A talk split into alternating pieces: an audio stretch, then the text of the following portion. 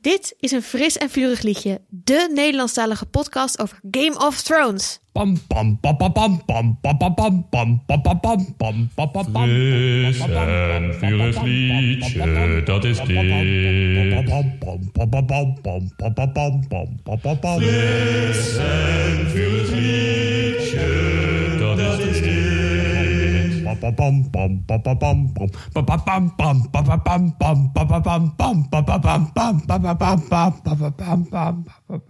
Welkom allemaal, mijn naam is Esther Ik ben Annaluna. En ik ben Joyce.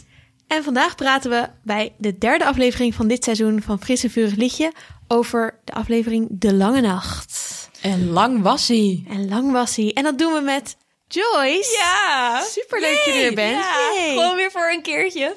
Sikko en Sander zijn er niet. En daarom hebben we een speciale gast, oude bekende voor de luisteraars die al lang luisteren, Joyce.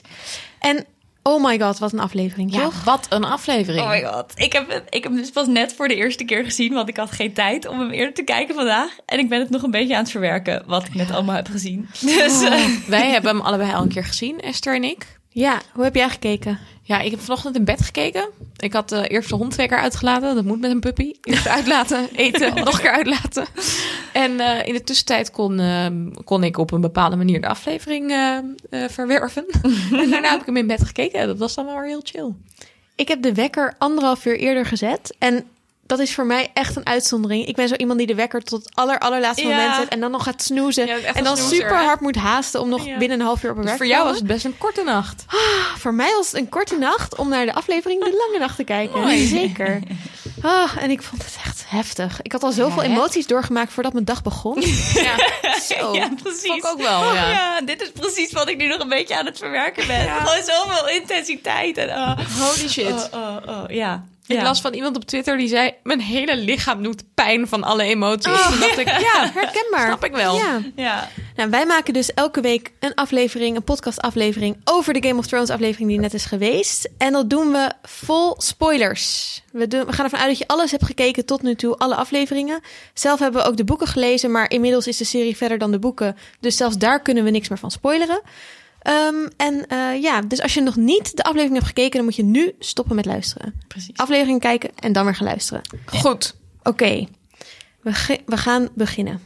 Holy shit. De eerste scènes. Ja. begon Oh, mooi, hè? ja. Maar het duurde lang nog. Ja. De suspense was killing me. Ja. Ja. Oh, ik vond het ook. Het, het leek alsof, zeg maar... Volgens mij was het de eerste 15 minuten van de hele aflevering... Waar, waarin je steeds denkt dat die battle gaat beginnen. Ja. We weten allemaal, dit Ja. wordt de battle Ja, aflevering. Ja. Ja, en dan was het enge ook aan, zeg maar, op, op een gegeven moment, uh, zo na tien minuten, denk je, oh shit, je ziet ze natuurlijk niet aankomen, die doden. Nee. Want ze hebben helemaal geen licht nodig. Gewoon Dus, donker. dus het is niet alsof je ze van heinde en verre al, al, al kan Ja, zien komen. Je Dus ziet nog even al je favoriete karakters langskomen. Je denkt, Oh. oh, is dit de laatste keer dat ik jou zie? Tyrion met je knapzakje vol wijn. Tyrion die die warm Ja. waterzak vol wijn meesleept crypta. Fruit met wijn. Mega chill.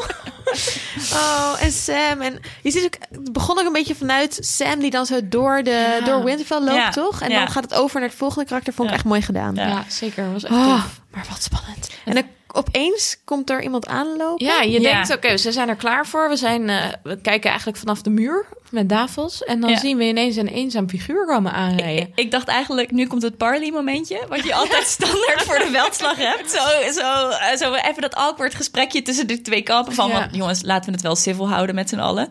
En eh, dat gebeurde niet. Ja, ik dacht meteen, dit is Melisandre, want ik had dit voorspeld in de Ja, voorspellingaflevering. ja, maar ik had wel voorspeld dat ze met een fiery hand zou komen. Dat is het leger van eh, dienaars van de vuurgod Oh, in ja. Volantis. Ja. Waar ze natuurlijk naartoe ging.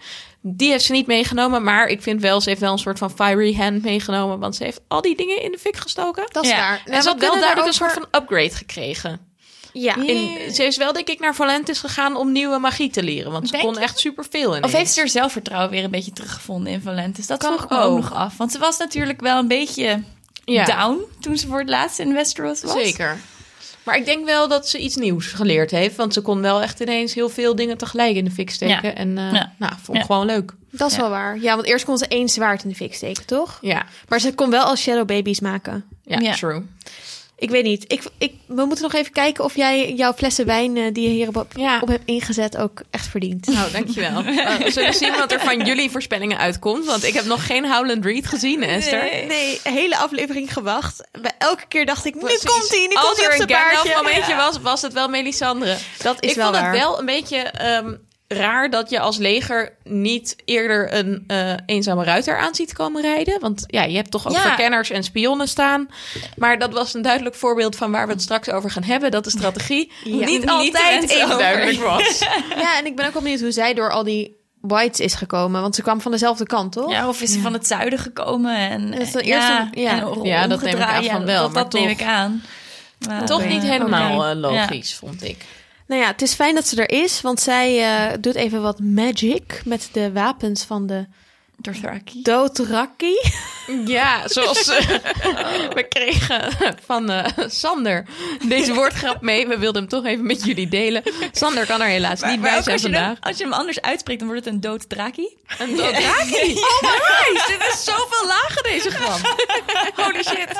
Maar dat was ook echt zo'n mooi en pijnlijk shot. Want je denkt, je begint echt best wel met goede moed, Ja, toch? aan oh, dit yes, gevecht. here we Met go. al die- Ja. die veel dingen? mensen.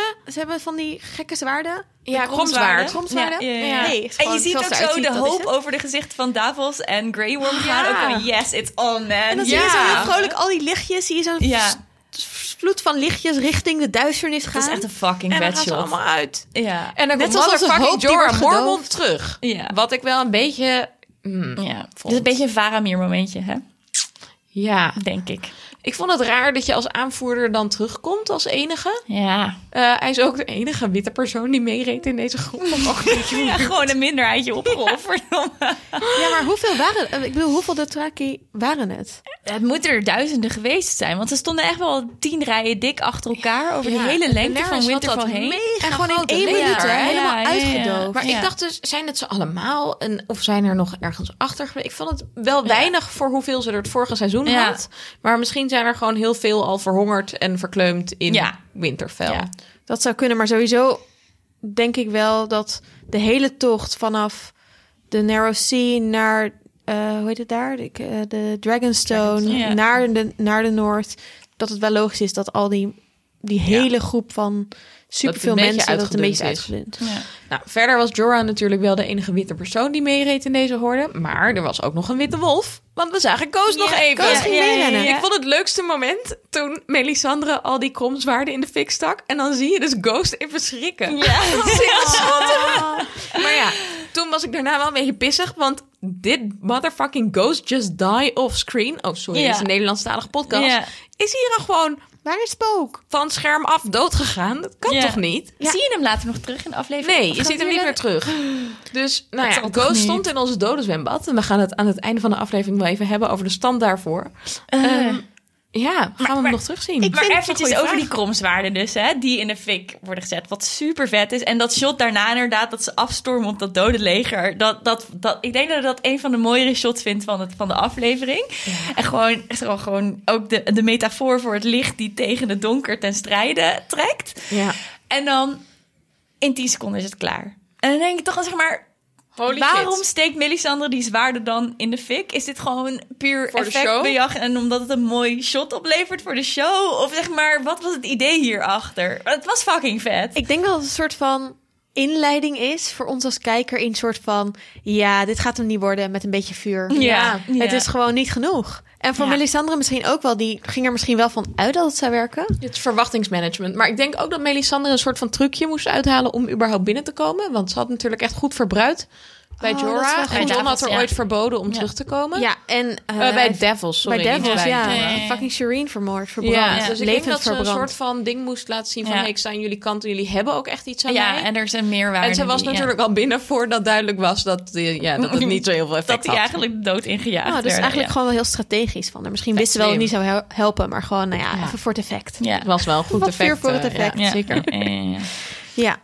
We kregen trouwens over eh, Ghost. Ik wilde het Nederlands uitspreken. Ja, spook. ghost. Over spook gesproken. Kregen we huisdierenpost. Eh, Richard die stuurde ons een mailtje met een foto van zijn kat Noortje.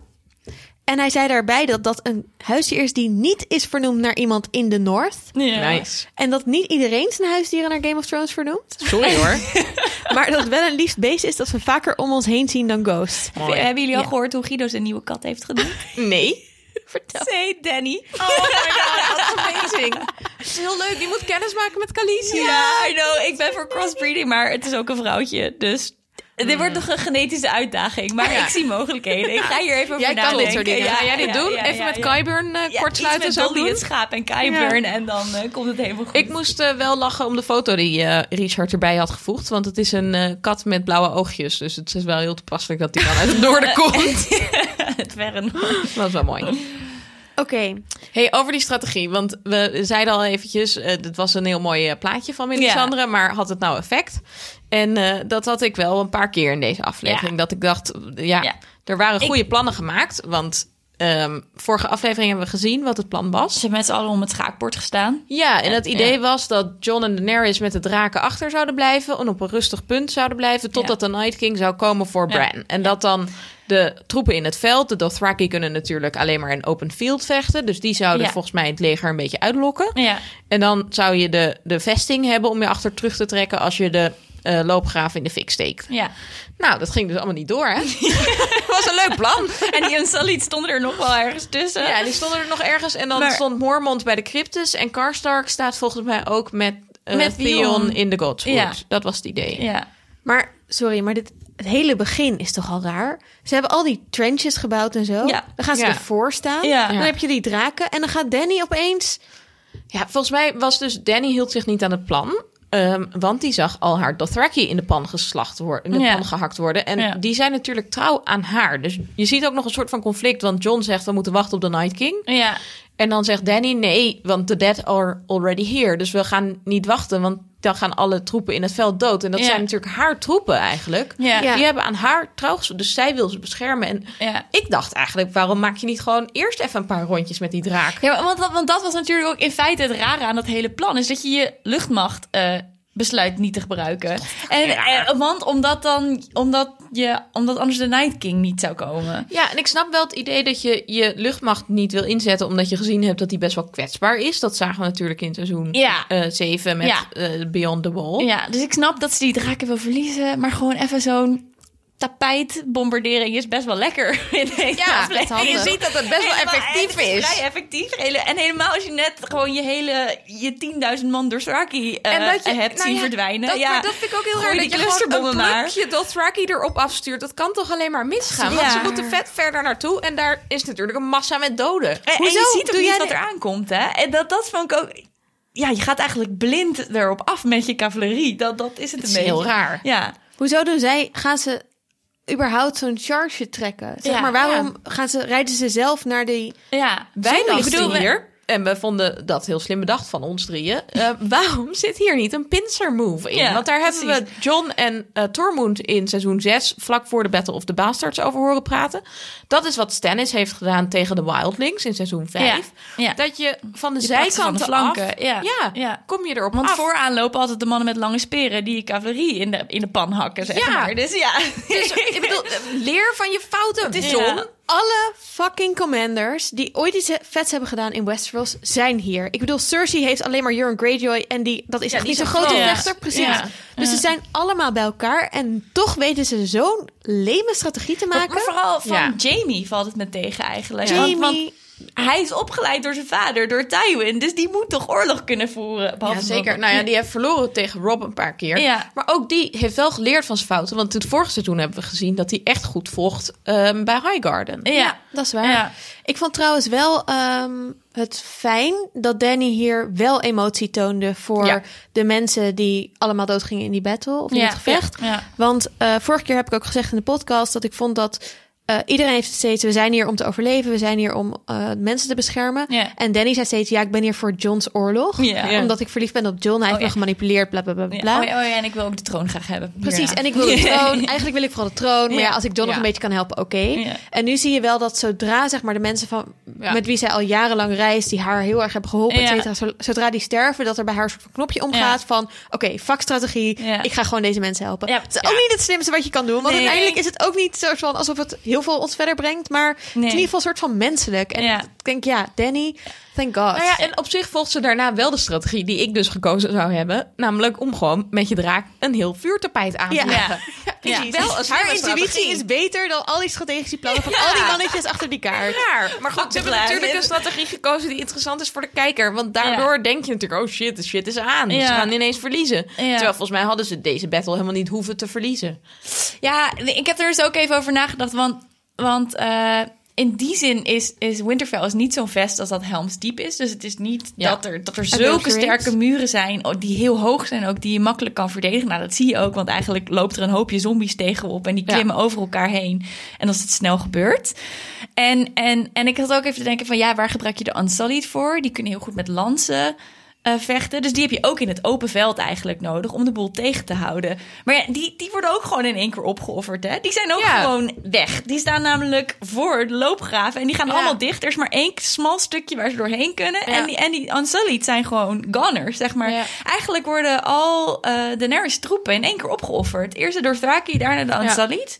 Nou, ik ben dus benieuwd of we de volgende aflevering nog zien dat er nog wat van over is gebleven. Ja. Want ik had wel het idee aan het einde, als eigenlijk alle, we lopen een beetje op de zaak vooruit, maar als alle whites dus dood zijn, dat je dan nog wel een groepje levenden terug ziet lopen naar Winterfell. Ja. En dat zijn al best wel wat mensen, maar ja, eh, ik vond het niet zo heel duidelijk. En Ja. ja, ja ik ben bang dat inderdaad dit gewoon eh eh vuuroffers waren voor... eh, Ja. Ja. ja. Veel Ja. vrouwen ook hè, in dit leger. Ja, Ja. vet was Ja. ik dat. dacht dat dus allemaal ja. Wildling vrouwen, Ja. denk ik. Oh, dat zou Eh, goed kunnen. Of misschien vrouwen van Winterfell die zeiden... oké, fuck it, ik ga niet in die crypte zitten, ik wil gewoon ja, ja. vechten. Want ook daar in die, eh, in die regio waar eh, eigenlijk alle mensen van de Brotherhood Without Banners, dus waar eh Barrick staan en eh de Hound en eh, wie staat Podrick daarnaast ook?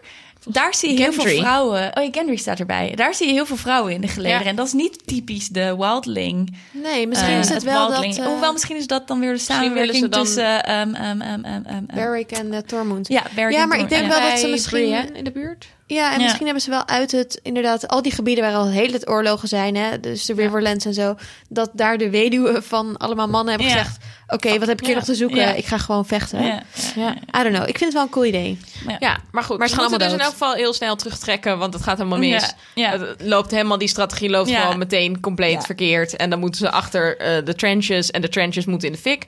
Maar in de tussentijd zitten John en Daenerys in de sneeuwstorm. Ja. Fucking slim ja, van de Night King. super slim. Ja, ik denk, wat is de strategie van de Night King? Want hij had dus soort van al bedacht: oké, die draken gaan natuurlijk komen. Ja. Nou, dan zorg ik dat er een soort van ijsstorm Ja. komt, waardoor ze niet eens meer kunnen zien waar ze wel of niet Ja. moeten eh Ja. chargen met hun vuur. Ja, waardoor ze ook niet meer coördineren kunnen met, eh, met Winterfell eigenlijk. Want dat zie je ook. Ja. Het signaal kan niet Komt niet gezien door. worden, komt Ja. niet door. En, en niemand weet, nog steeds weet niemand in Winterfell wat er nou eigenlijk voor de deur staat daar. Ja. Omdat het zicht zo slecht is. En Melisandre saves the day. Ja, door, die, eh, de, door de trenches, de loopgraven aan te Ja. steken. Maar het helpt wel maar heel even. helpt helaas maar heel even. Dan komt de Night King en die... Oh. Dat vond ik echt wel vet trouwens. Dit was echt je- het momentje, zeg maar, daarvoor denk je al van, oh fuck, we're fucked. Omdat Ja. de Dothraki en de Unsullied in één keer En doodgaan. dan denk je, oké, En maar dan- die trenches, dat gaat goed. Ja, en oké, dan ineens, nee shit, de whites kunnen over Ja. je brug heen. Ja, Ja, je omdat ze zich opstapelen in... eh, ja. Ja, en dit is ook wel bijzonder. Eh, ik heb er nog wel wat, wat boze mensen over gelezen online en zo. Dat eh, in de boeken is het heel anders met die, eh, met die whites. Daar kunnen whites helemaal niet gedood worden. Dus de, de zombies, zeg maar. Ja, Door een dragonglass eh ehm, eh, dolk. ja, Alleen maar door vuur. ja. En gaan ze ook heel snel kapot van vuur. Ja.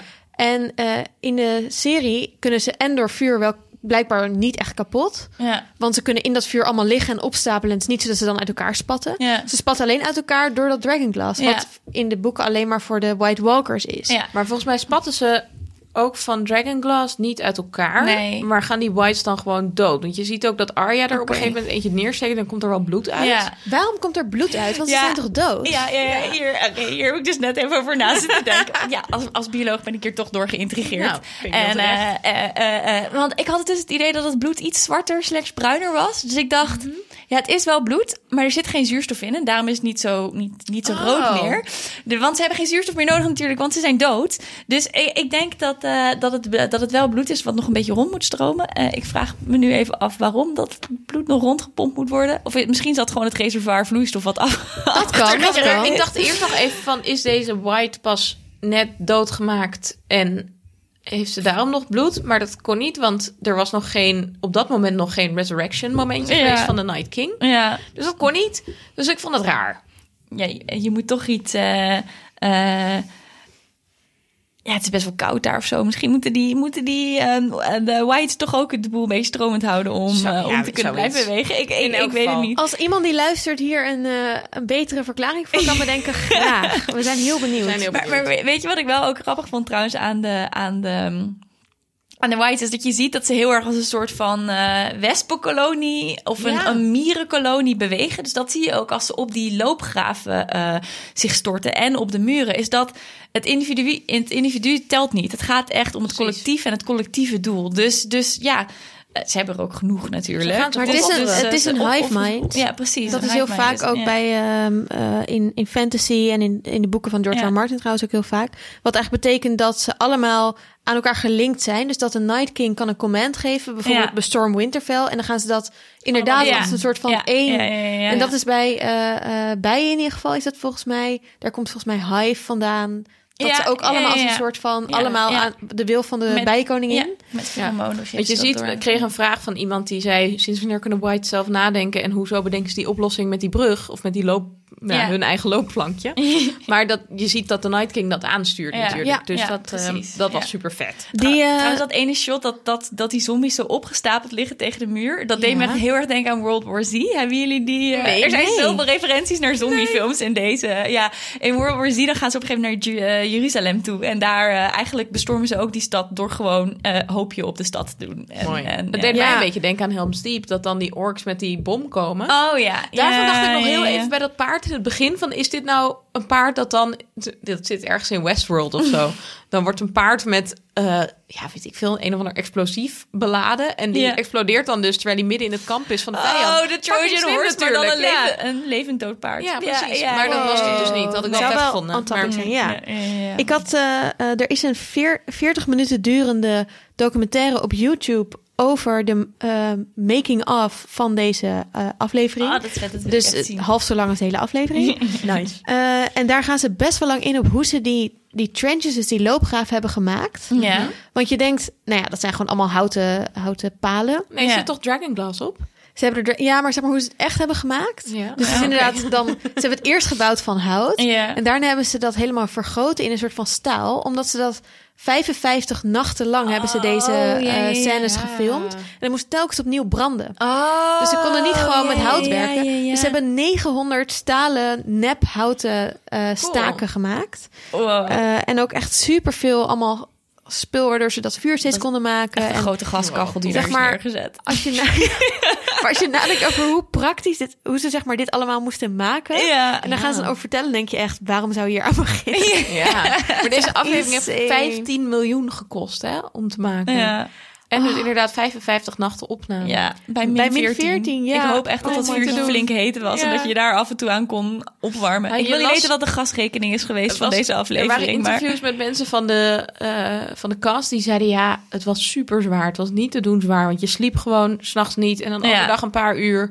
Ja, je hele ritme is naar de kloten. ja. Maar ja, als acteur hadden wij nog een trailer en warmte. En op een Ja. gegeven moment, want je stem moet gespaard worden. Dus je wordt ook weer naar de warmte gestuurd. Ja. Maar de crew die aan het filmen is, Oh. die had het pas zwaar. Ja. Toen dacht ik, wow, dat is echt Ik niet zo of wij ook. zeiden ook van, eigenlijk moet er een prijs bestaan voor cruise. Want je hebt natuurlijk wel een prijs Ja. voor beste aflevering, beste regisseur, bla bla bla. ja. Ja. Omdat het inderdaad zo intens was. En Ja. iedereen zich, voelde zich soort van een zombie, terwijl ze een zombiefilm Ja, ja, ja, ja, ik kan me echt heel erg voorstellen.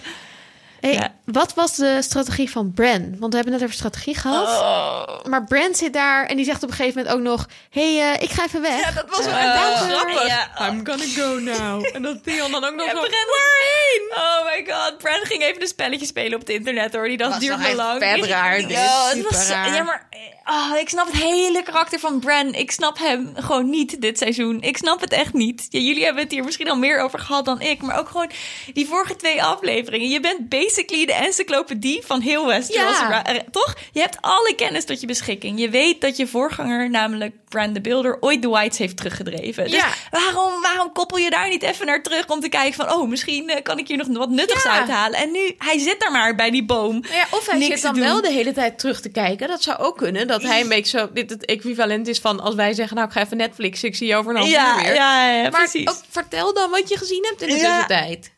Maar misschien kan hij toch in de toekomst kijken. Ik weet dat ik degene was die vorige aflevering zei die dat niet kon. Maar stel hij kan het wel en hij Ja. weet, zodra ik iets erover zeg, dan komt het hele effe- effect dat dan het, Ja, de toekomst het verandert. Dus ik moet niks zeggen en gewoon mond houden. Dus ik kan maar beter uitchecken, want anders dan ga ik dingen zeggen. I don't know. Ja, ik heb Dat die... zou kunnen, dat hij bang is dat Theon hem anders gaat proberen te overtuigen om weg te gaan daar uit de Zoiets. Godswood. Ja. Zou natuurlijk kunnen dat je gewoon denkt, ik ga nu grey rocken. Dat je gewoon zoals een hele grijze steen heel saai ligt te wezen. Zodat iedereen om je heen maar gewoon even moet doen wat ze doen. Ik zal jullie verder niet afleiden, jongens, maar plezier met nou, de misschien zombies, hè? dat doet, maar ik vond het heel raar. Je ziet wel dat die raven ergens naartoe stuurt. Ja. En er gebeurt Ja, iets. hij precies. staat kijken misschien Dus hij waar de wel- Night King is, waar de Ik- Night King blijft. Hij maar... is toch aan het zoeken naar de Night King eh, met die raven. Ja, ik lijkt bedoel, het de Eagles op, of Lord of the Rings. Het die is daar wel heel raar. Ja. En Ja. ja, nou, ik ben ook benieuwd of we volgende aflevering nog iets terugzien van of hij nog iets anders spannends gezien heeft wat Ja. relevant is voor in de toekomst. Maar Ja. anders vind ik het gewoon vooral heel Ja. erg slechte manieren. Ja, eh, ja. Ik, ik, ik begrijp zijn karakter op dit mo- moment gewoon echt Nee. niet. Gewoon alles waar we doorheen gegaan zijn met de Three-Eyed Raven in die, in die grot en, en dan nu dit. Hij is zo Koud. niks zeggend en koud. Ja. Oh, oh, dat gesprek met Sion. Jurk Ja. het laatst. Ik En vond nu, het wel mooi. Ja, die van, vond ik wel ja. mooi. Alles wat je heeft gedaan, heb je gebracht waar je hier, waarom dat je hier nu bent. Ja, zelfs als wat hij tegen Jamie heeft gezegd. hè. Ja, en dat Ja. kan misschien ook wel een eh, wat verraden van zijn rol. Namelijk Ja. dat hij dus inderdaad dat alles wat er nu gebeurt moet gebeuren om de geschiedenis zo te laten lopen dat Ja. Night King doodgaat. Ja, dus ik snap ja. dan op zich wel in retrospectief dat hij niks wil zeggen of doen wat kan het, Ja. het, het Ja. pad van de ontwikkelingen kan veranderen. Ik moet nu erg denken aan Doctor Strange in, eh, in de Avengers Infinity War. Die op Oh, een gegeven moment, ja, echt ja. in één, van- op één op de, op de zoveel miljoenste eh, zie ik een scenario waarin we het wel gaan winnen. Maar eh, jongens, have hope, weet je. en misschien dacht Bran ook, ja, misschien moet ik dit maar nu even niet gaan Ja, noemen. dat wat zou allemaal- kunnen. Nee, daar zit wel wat in. Ja. En op een gegeven moment dan eh, ehm, krijgen we een dragon fight. Ja, dat is super vet. Terwijl Bran daar een beetje zit te chillen. Misschien Ja. wil hij gewoon een close-up view. Dat kan. Dat hij daar zijn, raven naartoe stuurt. Omdat hij dacht, ik zie het van hier beneden niet goed genoeg. Ja, ja, ja. Maar het is ook op een gegeven moment zo'n momentje dat, ehm, dat John eh, tegen Danny op, eh, op Drogon zegt van... eh, hij roept Bran. En ik moest even denken aan die awkward love scene voor de waterval. Dat je ook zo Drogon Ja. daar ziet kijken. Ik dacht, oh. Oh. zit Bran misschien in Drogon geworkt? en kijkt hij via dat? Maar ik denk Nou, niet dat het nee. waar was. We hebben volgens mij dat niet. Ik heb daar nog een beetje op gelet. Want ik zou het vet en logisch vinden Ja. als Bran werkt in een draak. Ja. Maar dat is niet gebeurd. en ik vraag me ook nee. af of dat mak. Misschien zit er nog wel een barrière in. Ja, Ja, omdat omdat die draken, dat is toch allemaal een eh, beetje magie. zijn. Ja, ja, ja, Maar ja, ja. Bran is ook magie. Dat is Maar goed, waar. Nee, het zou natuurlijk super moeilijk zijn. Want het is moeilijker met grotere en met zelfstandig denkende dieren. En Ja. draken zijn Ja. natuurlijk wel heel zelfstandig Ja. denkend. Ik vond alle shots met de draken super vet. Ik blijf Ja. dat gewoon al het hele seizoen. Dat ze Ja. zo boven de, de- die storm uitstijgen. Dat je dan zo de maan ziet. Ja. En dat er dan opeens Friserion. Ja. What's Het is even vet rustig en stil. En Ja, dan, Ja. ja. zo Holy even weg van de, van, de, van de turbulentie, zeg maar. maar hij vliegt snel. Ja, echt een straaljager die even ja, langskomt. Ja, ja, ja, ja. ja. Ik denk dat het is omdat hij geen bloed meer heeft. Maar ik heb net hebben we het gehad over dat er misschien nog wel bloed in zit. Ja. Maar dat hij gewoon wat lichter is. Dus Ja, dat oké, dus ik heb hier ook even een theorie over. Want Oké. eh Friserion is natuurlijk dood eh, en weer levend geworden. Dus hij moet iets aangepast hebben want in zijn eh, lijf en in zijn biologie. Want hij spuwt ook opeens blauw vuur. Dus ik denk dat hij gewoon iets in zijn fysiek is aangepast... waardoor hij goed tegen de extreme kou kan. Oké. En weet je, enzymen die, eh, die functioneren heel goed op bepaalde temperaturen. Dus in ons lichaam is het over het algemeen 37 graden. Dus ik denk, weet je, dat Friserion gewoon is aangepast op die kou. Dus die beweegt nog lekker soepel eh, daardoor. Ik Nou, denk dat die gewoon duiken- gerelateerd is aan Gendry, die ook heel hard kan rennen beyond the wall. Dat zou kunnen. Ja. Hetzelfde, misschien ergens een genetische link. ja. Eh, we kregen wel ook een luisteraarsvraag van Maurits in de app. De appgroep waar je ook in kan als jij met ons mee wil praten. Over alle theorieën, vragen wil stellen. De hele week, dag en nacht, appjes wil krijgen over Game of Thrones. Ik, ik heb het echt die groep genegeerd vandaag. En ik zag het net tot mijn grote, eigenlijk een beetje angst... dat er echt iets al van 400 berichten in die hele appgroep staan. Het is vooral voor mensen die in een omgeving niet over Game of. Thrones kunnen praten. Ja, precies. maar we kregen dus van Maurits in de appgroep de vraag... wat is het blauwe vuur dat we zien? Is het soms een gasvlam of is het koud vuur? En, maar zou dat dan die enzymen kunnen zijn, Joyce? Nou, ik weet niet of dat het is. En volgens mij heeft Guido hier ook ooit een hele theorie over gehad. Het enige wat ik hierover kan zeggen is... over het algemeen is de blauwe vlam heter dan de rode vlam. Dus in het lab, als je iets even echt goed wil verhitten... dan, moet je, dan heb je de blauwe vlam eh, nodig. Dat gaat dan ook zo helemaal ruisen en zo. Of, ja, of mijn tweede theorie is dat hij een ander soort van eh, eh, zout... à la fosfor of zo gebruikt om in de hens te steken... dat je daardoor ook een gekleurde vlam krijgt. Want ja, sommige brandmiddelen die geven andere kleur vlam. Eh, maar ik had nog niet helemaal bijgelezen eh, in het periodieke systeem welke, wat dit dan precies zou zijn. Maar dit geeft nou, als je er ooit nog achter komen, Eh, als, er een scheikundige luistert hier die een goed idee hierover heeft. Misschien ook een eh, stof met een andere ontbrandingstemperatuur, weet je wel. Want dat kan je wel gebruiken in die kou daar. En, eh, Wij dan, zijn eh, erg benieuwd. Wij zijn Laat heel het erg ons benieuwd. weten. Ja. In de tussentijd ben ik ook erg benieuwd of Rhaegal het drakengevecht Ja. met Friserion heeft nog, nog even één keer, dat was echt een vet gevecht. Hè? Dat was echt Oh, super vet. Super Ik vond dit echt ja, heel ja, cool. Ja, ja, Ik vond het ook heel cool. In eh, Fire and Blood, een boek wat George R. R. Martin heeft geschreven over de geschiedenis van de Targaryen-familie, hebben we ook een hele leuke aflevering over gemaakt. Vuur en bloed, kan je terugluisteren. Eh, daar worden meerdere, eh, dat gaat over een tijd waarin er veel meer draken waren. Waar op een gegeven moment twintig draken. Ja. En Cool. daar heb je de Dance of the Dragons, waarin de laatste vijf of zes draken elkaar allemaal uitmoorden. Want het is Ja. allemaal onderlinge strijd tussen de Targaryens. Ja. En dan lees je dus over die drakengevechten. En dan denk je steeds, wow, dit moet wel echt magisch zijn geweest. En dan zie je het op een scherm. Nou, Ja, ik vond het ik vond echt, echt zo cool. Vet. Ik vond ook heel vet dat John dat op Rhaegal gaat doen. Terwijl John en Rhaegal elkaar nog helemaal niet lang kennen of zo. Nee, nee, nee, Want nee, Daenerys nee. heeft echt een heel duidelijke vertrouwensband met Drogon. Ja. En ja, Ja. Drogon is motherfucking groot geworden Ja. ook. Maar Rhaegal is eigenlijk best wel klein vergeleken met Drogon.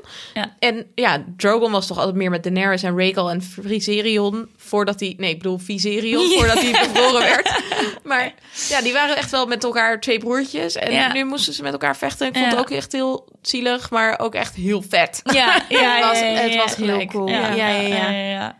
En ja, hij stort neer. Dus in die zin eh, denk je dat hij dood is. Maar Ja. we hebben We zien hem bij niet meer het, terug, eh, hè, in die aflevering. hebben we hem volgens mij nog niet als dood gemarkeerd. Ja. Want hij is offscreen. Hij is wel zeg maar neergestort. Ja. Maar we hebben hem niet echt zien sterven. Ik vind het als een draak sterft, dat je daar ook een hele Ja, uitgebreide scène aan moet wijden. ja. Waarin we afscheid kunnen nemen van die draak. En Ja. dat je niet gewoon een beetje geldt offscreen. voor Ghost. Ghost better Eens. not be dead. Precies. Die dieren hebben ook, ook rechten en intrinsieke waarde, waarde in deze serie. Ja, Ja, we- We moeten afscheid kunnen nemen. ja, Ja. precies. En, en je moet nog een beetje pijn voelen bij John over dat ze draakje, waar die net, waar Ja. die net een band mee En heeft. Ghost. Dat ook trouwens. nu Ik denk dat Ghost zich op zich best wel zou opofferen aan een hele grote groep whites. Maar Ja. alleen maar voor John. Ja. En John was niet in de buurt. Ja. Dus ik denk dat hij dan gewoon, als hij die hele grote groep zag, dacht... Toedeledokie, Eh. ik ga of op zoek naar Nymeria, want she is out there. Yes! Of ik ga gewoon terug naar Winterfell en ik zoek mijn baasje. Oh, Waar is mijn baasje? Geen wolvenleger, Ik jongens. vind dat John Ja, gewoon spook op zijn draak had moeten meenemen. Dat dat best had gekund. Ik denk wel dat lekker warm, de wolf dat echt helemaal niet leuk had. Ik weet ook niet hoe die zich had moeten vasthouden, maar... Nee. Eh, op het schoot bij eh, John. Ja, precies. Nee, goed idee. Oké, dus Bran zit te chillen, uitgezoond of zo, in de Godswood. Vogeltjes te kijken. vogeltjes te kijken, via vogeltjes te kijken. De draken zijn elkaar aan het afslachten. Eh, op het slagveld worden er allemaal van onze helden overeen... Allemaal stapeltjes op onze helden van zombies. Maar in het kasteel of in de vesting vindt een soort van horrorscène plaats. Ja, Ja. ja. We hebben eerst nog even Kill Bill Arya op Ja. de muren. Zo. Ja. Ik vond dat heel chill. Vooral Oh, dat je dan Davos echt ziet kijken van... Holy shit, Ja. die chick kan vechten. En Davos is natuurlijk wel van de kleine meisjes. En dat zeg ik nu, dat klinkt een beetje viezig. Maar ze doen het heel goed in de serie, want het is niet viezig. Ja, dat is wel knap Ja, gedaan. dat is best wel knap gedaan. Maar hij maakt goed vrienden met jonge meisjes. Het is Ja. gewoon vaderlijke trots die die hier eh, Ja. laat zien. En hallo, en, en ik wil ook even zeggen dat gewoon die vechtscène met Arya op de muur bijna, ik zeg bijna, seizoen 5 goed heeft gemaakt. Ja, hè? Maar nog niet helemaal. Niet helemaal. maar wel bijna. Trouwens, dat, eh, dat eh, wapen van haar. Dus die staf die ze daarna een soort van uit elkaar trekt. En dan heeft ze twee speren, twee korte speren. Ja. Ehm, ik las nog dat, dat ze die zo ontworpen hebben. Omdat ze wisten dat ze en scènes op de muur wilden. En op het veld. Dat Arya met die speer. Want daar heeft ze zo voor getraind. Met de, dat, eh, hoe heet ze ook weer? The Wave. The Wave. Ehm, maar dat ze daar ook in scènes wilden dat ze door al die gangen ging rennen. En dat ze daarvoor dus een wapen moesten ontwerpen waarin dat allebei kon. dat een speer helemaal niet handig is in eh, kleine gangen. Ja. Maar ja, aan de andere kant laat ze op een gegeven moment Dat ding vallen Dat ding en is vallen. hem kwijt. Dus, maar goed, dit was het commentaar van een van de wapenmeestersmakers. Oh, Dat dat de gedachte was achter dat wapen. Het zou ook kunnen dat dat de gedachte was van Arya zelf achter dat wapen. Dus dat ze dat zeg maar hadden bedacht. Dat zij dan zou bedenken: oké, Ik ik, wil met mijn speer, en maar ik wil ook de, eh, Ja. de vestiging kunnen verdedigen. Ja. Of, in de, of, dat je buiten in de ruimte dus ook mensen van je af kan houden. Want je hebt een lange speer. Maar als de ruimte daar er niet naar is, dat je dan twee speren hebt om mee te Ja, vechten. fucking Al zijn cool. ze Want je ziet echt dat ze links en rechts kan vechten. Dat Ja. is heel cool. Ja, en dat komt dus omdat eigenlijk is Macy Williams rechtshandig. Maar in de boeken staat dat Arya linkshandig is. Dus in het eerste seizoen moest ze leren vechten met Syrio Farrell, weet je wel. En toen Ja. heeft Macy Williams dus zelf bedacht dat ze per se linkshandig wilde leren vechten. Om dat net zoals. Arya te kunnen doen. Ah, En het kwam nu dus heel goed uit, omdat ze daardoor een soort van op die manier tweehandig, daar is ook een woord voor dat ik ben vergeten. Manueel. Bimanueel is zoiets. En ze dus redelijk makkelijk met twee, eh, of nee, dat die tweede cool. Ja. eh, ding erbij kon leren. En zij is dus echt, nee, in die achter de schermen docu zit ook allemaal scènes dat zij aan het trainen is. Ze is echt fucking badass. En ze doet ook bijna alle scènes zelf. Dus alleen de heel, heel cool. gevaarlijke heeft een stunt double. Oh, ja. Maar ze doet Ja, want ze springt meer op een dan heel veel andere zelf. af. Ja, dan dat- zal ze wel iemand hebben. Ja, Ja. dat zien we dat dan eh, eh, dat dat de Hound overtuigt om dan weer verder te vechten. Want we zien natuurlijk een paar scènes met Barrick, de Hound en Arya samen. Ja. En de eerste is eigenlijk dat eh, de Hound niet verder wil vechten, want die is bang voor het vuur. Ja, denk Ja. je dat dat het is? Ik denk het wel. En dat hij ook denkt van ja, shit, we gaan het toch niet overleven. En dan dat zegt hij ook tegen Barrick van ja, gast, dit gaan we niet zin. winnen. Ik, ik, ik wachtte nog een beetje op het fuck the king momentje, zeg maar. Ja. Ik dacht dat je gewoon weg zou lopen Ja. van. En ik wel zeg, ja, doe ja, maar maak hem vond ik nou dat. Barrick dus meteen zei van ja, maar tell her. Ja, En, en dat hij toen haar Ja. zag. En net als dat de Hound ooit voor Sansa dan wel ingreep. En dan nu Ja. dit. En oh, ik Ja. was daar een heel klein beetje... Had ik Ja. een ontroerend moment. Dat was Ja. heel mooi. Ja. Ik vond het ook mooi. En ik vond het ook tof dat ehm, Arya zegt in de vorige aflevering tegen de Hound en eh Barrick... eh, ik ga echt niet mijn laatste uren met jullie doorbrengen.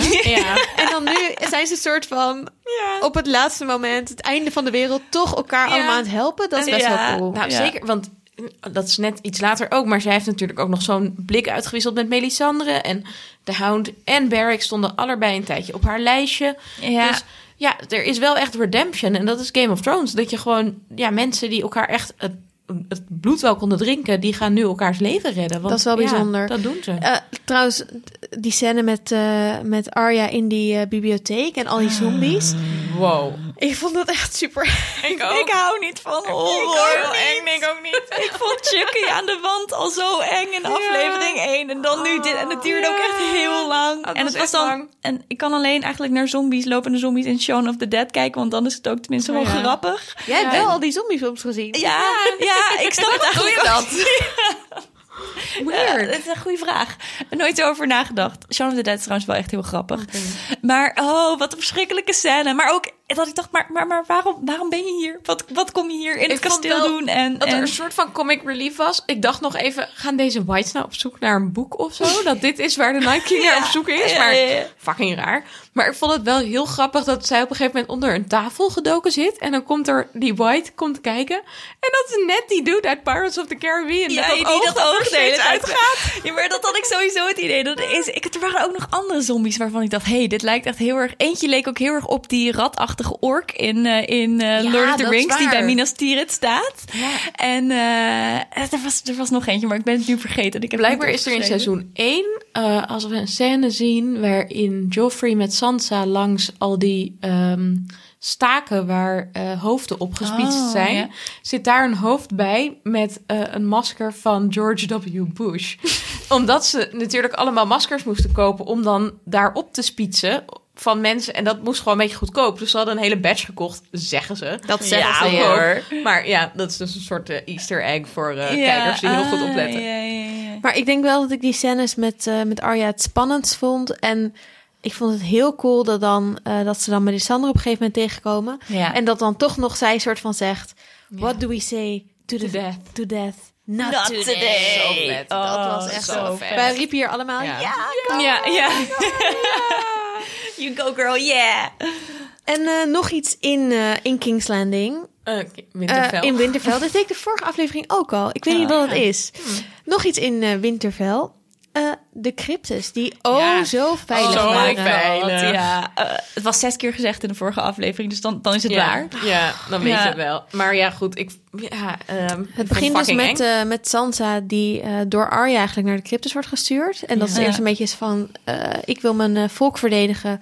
Maar zich dan toch wel realiseert, in ieder geval dat zegt ze later tegen Tyrion, van dit is, dit is wat we moeten doen. Op een andere manier kunnen we ons Ja. niet nuttig maken.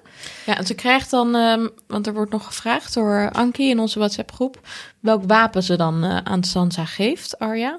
En dat is dus een gewone Dragon Blast Oh, dagger. Het ja, is niet ja. die Valyrian Steel, ik want dacht- die zien we Ja, later. ik wilde net zeggen, ik dacht namelijk eerst dat ze de Valyrian Steel eh dagger aan Sansa gaf. maar die zien we later. dat was niet zo. Nee, Ehm, ja. Dus dit is een gewone. En we hebben ook gezien dat zij in de smidse met Gendry een paar van die dolken oppakt. En Ja. eh, volgens mij er dan eentje achterover Ja, drukt. Of, klopt. eh, nou ja, Klopt. Ik vind wel het contrast tussen Sansa en Tyrion in de crypte versus Cersei en Sansa eh, in eh, King's Landing Ja. in seizoen 2 tijdens de Battle Ja. of Black was zo grappig. Eh, Sansa is bijzonder nuchter in vergelijking tot Ja. Cersei. Ik zie Tyrion trouwens ook niet coma zuipen daar in de, in de crypte. Had ik eigenlijk wel van hem verwacht. Ja, nou, je ziet wel dat hij op een gegeven moment de ene wijnzaak aan de kant legt en de andere aanbreekt. Is dat zo? Oh. Sorry, maar ik vond het vooral zo tergend dat Tyrion zegt... nee, ik moet daar boven zijn, want daar kan ik tenminste dingen zien. Want misschien Ja. zie ik Ja. iets wat anderen niet zien. En dan denk ik, zie je iets wat anderen niet zien daarboven? Denk even naar waar je zit. Je zit tussen de fucking doden. Ja, ja. Hoezo moet je daar... Je had gewoon... Ik wil, Tyrion zegt steeds dat hij super slim is, maar dit was weer... Nou, ah, ik kon mooi zo. bij. Van de makers. We hebben toch vorige aflevering dit ook allemaal... Iedereen Ja. voorspelde dit toch? Dat Ja, er een soort ja. van... Tuurlijk. Da- Ja. en, maar wat vonden jullie er dan van uiteindelijk? Want dus die doden die komen uit de crypte en iedereen had het ook wel een beetje verwacht. Hoe vonden jullie dat dat uit de verf kwam Ja, uiteindelijk? nou, ik vond het op zich... Het is natuurlijk fucking eng, want het zijn dode mensen uit Tombes. Maar ja, je herkent ze niet als zijnde Starks. Het Nee. krijgt niet heel veel emotionele lading. Ook omdat je niet ziet dat er bijvoorbeeld een Stark direct geconfronteerd Ja. wordt met een voorouder. Want Sansa zit ergens veilig achter een Ik graf. bedoel, Dat is eigenlijk wat we hadden voorspeld. Hè? Ja. Dus dat, dat eh, Ja, Ned dat- Stark of dat Lyanna dan als een soort van zombie moet worden verslagen. Ja. ja, dat, en dat is niet gebeurd. achter Nee. Arya aan gaat Nee. rennen of zo. Maar ja, Nee. dat is allemaal niet. Nee. Dus het is bijna meer een soort van horrorfilm effectbejacht dan of zo wat hier. Ja. Dat, dat gevoel kreeg ik er een beetje ja, bij. En ja, ik ook wel. misschien was er ook geen tijd om er een soort van eh, hele rare Stark-reunie van te maken daar in de crypte. En dat was misschien ook niet wat ze wilden laten zien. Nou, ja, dat, niet waar het om ging daar in dat stukje, maar Het is wel... het kwam niet helemaal lekker uit de verf. Het moment dat ik het ergste vond in de crypte was het moment dat er op de deur gebonkt werd. Ja. Met doe de deur open, doe de deur open. En dat dat geschreeuw al heel snel vervaagt. Ja. En dat je dan ook ziet, want Sansa twijfelt.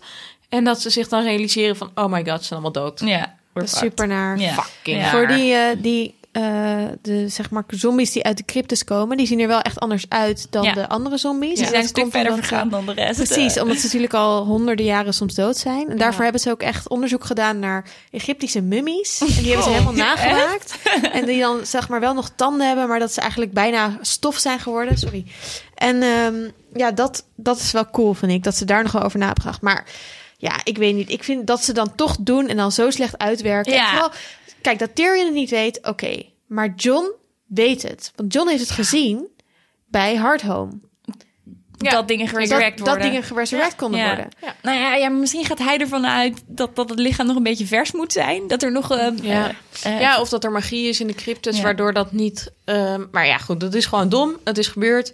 Het was dus minder spannend dan we hadden gehoopt. ja. Maar ja, Wel die scène met Tyrion en Sansa die aan het schuilen zijn achter die tombe die daar ligt. Oh, Dat was heel mooi. Ja. Ik moet, dat, daar, daar kreeg ik wel een beetje tranen. ik vond Ja. het ook een hele mooie Dat scène. was heel ja. mooi. Ja. Je, ziet, al- je ziet gewoon het respect tussen die twee. Die er toch wel is. Ook toen ze net getrouwd waren. Die er altijd Ja, is zeker, geweest. want hij had haar En- wel echt een paar keer geholpen. Ja. Hey, over eh, respect gesproken. Wij kregen deze week een paar keer eh, respect van luisteraars in de vorm van donaties. Ja. En we willen onze luisteraars natuurlijk hartelijk bedanken daarvoor. Het is echt ons lievelingsrespect. Eh, mevrouw Cinema, Thomas uit Amsterdam, Reinier uit Amsterdam, Laura uit Amsterdam en Melanie en Bram. Ik schreef hier eh, op Melanie en Bran. Leuk beroepsdeformatie. Uit Loon op Zand. Die eh, er nog bij zeiden dat we hun reis naar en van Italië voor twee keer 100 minuten een stuk aangenamer hebben gemaakt. Nou, Nou, dat doen we heel erg Heel graag. graag. En dat blijven we natuurlijk ook graag doen. We hopen ook dat onze uitzendingen beschikbaar blijven nadat het seizoen afgelopen is. Daar moeten we de Soundcloud voor eh, in de lucht houden. En daar betalen we geld voor. Dus als er nog luisteraars zijn die denken: wij helpen jullie ook nog een stukje op weg. Dat kan. Het kan via de Facebookpagina. Het kan door ons een mailtje of een appje te sturen. Dan sturen we je een tikkie als je dat wil. Dankjewel. Dankjewel. En waar je ons ook mee kan helpen is door ons te raten en te followen op in de iTunes App Store of in welke plek je dan ook jij de podcast luistert. Eh, dat vinden we ook hartstikke leuk. Je kan ook een review achterlaten in iTunes en zeggen wat je ervan vindt. Ik zal niet zeggen dat je per se super positief moet zijn, maar dat hopen we natuurlijk wel. En eh, daarmee krijgen, komen wij weer bovenaan in allemaal lijstjes en zo. En dat helpt ons weer. En je kan de podcast natuurlijk aanraden aan zoveel mogelijk vrienden, kennissen. Vinden we ook altijd Familie. leuk. Vinden we heel leuk. Wat we niet zo leuk vinden, is dat er best wel veel mensen doodgingen in deze aflevering. Ja. Dus voordat we het gaan hebben over de ontknoping. ehm, wie hebben we allemaal eh, zien vergaan? Ja, het was een lijstje. Ehm, de eerste was eh Ed, Ed Toilet. Ed Zo heet hij echt, hè? Ik snap het wel, ja. Hij heet Ed Toilet of zo in het Ja. Engels. En dat is vertaald met Ed Toilet. ja. Ja, hij eh, ging Sam proberen te redden. Echt Ja. nasty. Ik vond het echt zo lullig. Was Ja. naar. Ik snapte daarom wel dat John daarna heel hard aan Sam voorbij rende. Toen hij Sam zag liggen op zo'n hoopje. Beetje zo... Ja, hij lag daar een beetje te spartelen. En toen rende John toch maar door. Maar dat is wel ook een goed moment. Want John Ja. is altijd degene die eh, Sam redt. Of die eigenlijk sowieso de zwakkere probeert te helpen. En nu was het gewoon een soort van... Je zag het ook op, op Johns gezicht. Dat hij dacht, fuck, ik kan het nu niet doen. Ik moet Ja. doorrennen. Ik moet naar Bran. Ja. Ja. En dat was wel, eh, vond ik wel mooi. Ja. Maar eh, Rip Ed, dat was de eerste. Of, eigenlijk was Kono de eerste. Dat is een van die eh Dothraki. Dothraki. maar ehm, ja, die, eh, die hebben we niet onscreen zien doodgaan. Maar we zagen wel later de blauwe oogjes. Ja. En Ja. Liana. Oh, Wauw. Zo, dat was even David versus Goliath, toch? Wat we daar Zo. zagen. Dit was Oh. een Eowyn momentje. Ja, Ja. ja. ze is zo badass. Hij is zo Oh. badass. Ja. Dit was echt badass. Ja, dus mega zombie eh, reus. Ik dacht dat het Woon Woon was. Maar eh, het was niet Woon Woon, want die hebben ze verbrand. Ja. Dus het was een andere giant, een andere reus. En dit is allemaal opgenomen met echt een hele grote man. Is hij dus ook Maar- echt heel klein? Eh, maar het is zeg maar los opgenomen van elkaar. Dus het is opgenomen dat hij dat met een pop doet. En dat is dan nog twee keer vergroot. En dan is dat allemaal, nou ja, goed, dat is ook bij die achterscherm. cool. Maar echt heel bijzonder hoe ze dat gemaakt Ik hoop hebben. ook dat ze dat gekraak hebben gedaan met een eh, pop of een prop. Oh, maar in elk geval ja. niet met haar. Ik was bang voor een Oberyn momentje. Dat Ja, je zo de die waterballon oogjes. zo uit elkaar... Oh, Het is ook heel leuk om haar erover te zien vertellen, die actrice. Want ja. zij is super enthousiast erover. Soort van, ja, ik hoop, ze zei, ja, toen ik meedeed hoopte ik dat ik of op de Iron Throne zou eindigen. Maar ja, die kans is natuurlijk niet zo groot. Of dat ik heel cool dood zou gaan. Nou, wel cool. Bella Ramsey. Super Ja, cool. supervet. Here to stay. Here to stay. Hey, en dat betekent, daar hebben we het zo over, want Jorah is natuurlijk ook eh Cassie Weilen, dat dit ook het einde is voor House Mormont. Yep. Ja, want ze hebben in de vorige aflevering, zei hij nog tegen Liana van, jij bent de laatste van onze hè, Ja. eh, eh, commanders van onze familie. Ja, wie nu? En ik denk eigenlijk ook dat Alice Karstark Ja, daar geldt hetzelfde Ja, voor, want we die was in de Godswood. Die zagen we ook nog in het begin met de rolstoel van Bran en Ja, meelopen dus de Ambers zijn nu uitgegroeid. De Karstarks en de Mormons. Dat betekent in het noorden dat er heel veel ruimte is voor Ja. nieuwe Ja. families of voor. Want de ja. Boltons zijn ook al weg natuurlijk. Ook een van de weg, ouderen. ja. Wat heb je dan nog over de Manderleys en White Harbor? Die hebben we eigenlijk helemaal niet zo gezien. Nee, dat is Dit, waar. eh, De Glovers, die niet zijn komen opdagen. Oh ja. Ja. ja. Maar ik kan me heel goed voorstellen dat de Starks zeggen: wij claimen alles. Ja. Want Ja. iedereen die er niet was, die is een verrader. Want die, heeft, Ja. die leeft nog dankzij Ja. ons, terwijl ze niet hebben meegevochten. Dus, ja, het zou ook kunnen dat ze wat dingen aan Wildlings gaan schenken. oh, dat is een goeie, ja. En Ja. Nee, dus dat, eh, dat zou mijn gok zijn. Het is wel ik. gunstig inderdaad. Want als je zoveel land hebt, dan kan je dat herverdelen om anderen aan je te binden. Dus ze Ja. kunnen allianties sluiten met Precies. andere. eh, misschien kunnen ze wel de Golden Company bijvoorbeeld overtuigen. Maar goed, nu gaan we lopen een beetje Ja. vooruit op Ja. wat er nog gaat gebeuren. Maar als je land te verdelen hebt, dan is dat vaak gunstig. Ja. Maar het is wel tragisch dat daarvoor een badass Oh. iemand als Liana Oh. moet worden. Maar die kleine beer heeft zich goed weten te verdedigen. Zeker. Ja, Wauw. Dit deed wel. Dit was het eerste, de eerste dood die mij wel echt een beetje pijn deed. Ja, ik vond Ja. Ted wel, Ed vond ik wel echt pijnlijk. Ja. Want ik bedoel, zo'n dolk door je achterhoofd, echt gadverdamme. Maar ja, nee, dit was wel echt heel heldhaftig ook, hoe ze stierf. Nog een heldhaftige dood, Barrick. Ja, ook ehm, ja, Daar hebben we mooi. eigenlijk al even over gehad. En Theon? Ja, ik vond over Barrick gesproken, ehm, vond ik heel bijzonder. Want die wordt natuurlijk ehm, neergestoken en die wordt dan nog meegesleept die kamer in. En je denkt een beetje van, ja, is het nou niet sterker als we hem moeten achterlaten? Waarom slepen ze hem nog die kamer in? Maar dat is natuurlijk zo dat Melisandre nog even wat kan zeggen. Namelijk dat de Lord of Light hem een paar keer heeft teruggebracht. En achteraf realiseer je dat dat was omdat hij nog Arya moest beschermen. Zodat Arya haar rol kan vervullen. Dat zegt ze ook. Van, Ja. ja. alles leidde je tot hier of zo. Ja. Oh ja. Ehm, Want maar- ik dacht eigenlijk die soort van Sir Barristan-achtige, op een Sir Barristan-achtige manier dood zou gaan. Oh ja. Daar eh, in die gang met de, met de zombies. Maar dan Ja. slepen ze hem. Het was ook zo chaotisch. Dus Ja, soms ja, en je denkt, huh, maar ze hebben hem net toch achtergelaten. En het, wat ik ook heel mooi vond, is dat de Hound even Arya optilt en gewoon meeneemt. En dat was zo'n throwback naar seizoen 4 of Ja. 5 of zo. Maar ehm, wat ik dus wel me nog heel erg afvroeg is... Want ehm Melisandre zegt dan, what do we say to death? Death, not today. Dat is natuurlijk ook wat Syrio Farrell steeds zei. En die kwam uit Bravos. En Ja. we associëren dat ook wel met eh, de eh, Faceless God. Ja, de Dus ik nog steeds, ja, de Many-Faced God, nog steeds een soort prangende vragen over die hele religie en over de samenhang tussen de Lord of Light en de Many-Faced God. Ik ook. Ja. En beter dat we daar nog iets over gaan zien in de komende afleveringen. Want Ja, sorry, ja. nu we de Night King niet meer hebben om ons zorgen over te maken... kunnen we dan please nog iets met die religies Precies. en waarom... Ja. Nou, Want ze hebben ook best wel geïnvesteerd in, in, eh, in het In uh, die verhalen. geloof. Azor Want ook met al die rode priesters die daar Ja. rondliepen en Marine op een gegeven moment. Zoveel storybuilding gedaan voor die Ja. verschillende religies. En ja, je ziet het nauwelijks terug eigenlijk. precies. Eh, dus dat moet echt nog wel Ja, even ja, terugkomen. Oh, ik had, het is ook echt super vet dat je dat zegt, dat Melisandre eigenlijk Serial Pharrell eh quote. En eh, dat was, ja. Ik ja. dacht oh, heel dat was ook even- wel echt het momentje waarvan ik dacht, yes, you go girl. Woehoe, Arya. Zeker. Maar ik dacht heel even dat ze er gezicht af zou doen.